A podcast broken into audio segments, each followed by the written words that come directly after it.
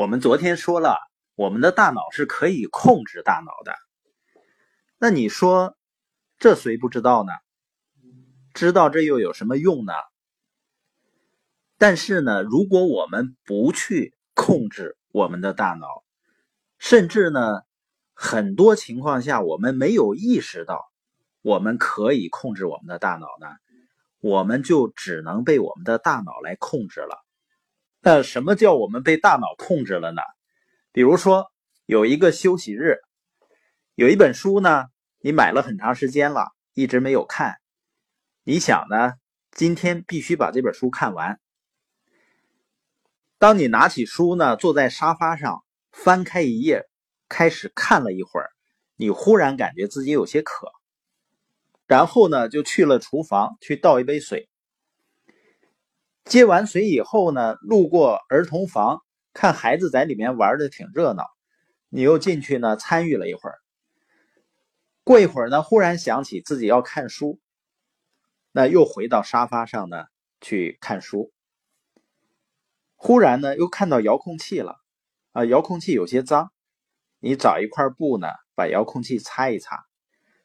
顺手呢，就把遥控器，把电视打开，翻了几个台呢，看了一会儿电视，啊，又意识到自己需要看书了，然后呢，把电视关了，继续看书。才看不一会儿呢，手机又响了，接了一个推销电话。把电话挂了以后呢，你又顺手看一下微信，刷刷朋友圈。刷完朋友圈呢，忽然想到自己还想百度一个事情，然后呢就上了百度。当打开百度的时候，发现百度又推送了一些新闻，然后呢又点开一些新闻看了一看。看完新闻呢，百度完事情以后呢。又重新做好，又开始看书，看了几行字呢，然后你下意识的去看了一下手机，看几点了，发现呢两三个小时就这样过去了，可是呢连两页书还没看完呢。我不知道你有没有遇到过类似的情况，但是你总有那么一些时间呢，你会发现好像是在家待了一整天。但不知道自己究竟忙了什么，时间很快就过去了。那为什么会出现这些情况呢？就是因为我们的大脑太活跃了。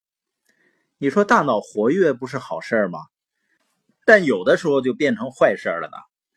就像我们前面说的，你的大脑很活跃，然后你的注意力又很容易受到它的指令，所以呢，有的时候就是在我们还没有意识到的情况下。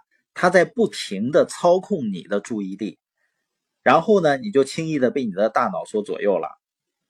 所以我们通常认为呢，说那大脑肯定是我的嘛，那我用它思考，然后用它来指导我的行为，所以我就控制我的大脑。但是在我们无意识的情况下呢，我们的大脑遇到刺激的时候，就会立即做出反应。那就不是我们控制大脑了，而是大脑呢在控制我们。如果我们有意识来控制大脑的时候呢，我们遇到刺激，你就会进行分析，然后呢再做出反应。你像最典型的控制不住自己大脑的，就是那个精神病患者，就是他会有幻听和幻视。但是电影《美丽心灵》里那个主人公约翰纳什，他呢就是用自己的精神。战胜了自己的精神病，也就是说，纳什呢，他通过非常大的挣扎，然后学会了控制自己的大脑，然后呢，他就不再为自己大脑中的幻觉所控制。另外一个例子呢，就是著名的心理学家维克托·弗兰克，他的父母啊、媳妇儿啊、兄弟都死于纳粹，而他本人呢，在纳粹集中营啊，受到。严刑拷打。有一天呢，他光着身子自己待在秋室里面，突然间呢，他就有了一个全新的感受。也就是说，他忽然想明白了什么呢？即使是在极端恶劣的环境里，人们也会拥有一种最后的自由，那就是选择自己态度的自由。他把它称为叫终极自由。也就是说，你纳粹可以把我的身体给我禁锢起来，限制我身体的自由，然后呢严刑拷打。但是呢，你无法限制我的决定自己态度的自由。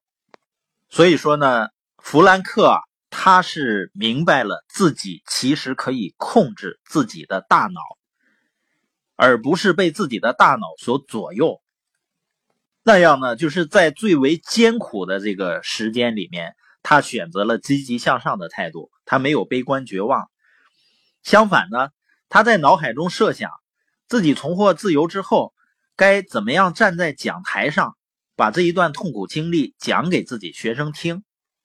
就是凭着这种积极乐观的思维方式呢，弗兰克尽管是身处集中营啊，却竟然可以让自己的心灵。超越牢笼的禁锢，在自由的天地里去驰骋，这就是所谓的运用心智获得解放，不再让自己成为自己大脑的奴隶，而是选择呢翻身做主人。这节播音呢，我建议大家反复多听几遍，因为有那么一刻呢，也许你也会忽然意识到，你竟然可以控制自己大脑，实际上也应该这样去做。当我们意识到这一点的时候，我们可能在生活中很多不确定感或者有恐惧感的事情呢，我们会减轻甚至消除。因为你确实有的时候是无法控制一些事情的发生，但是你绝对是可以控制自己对发生这些事情的反应。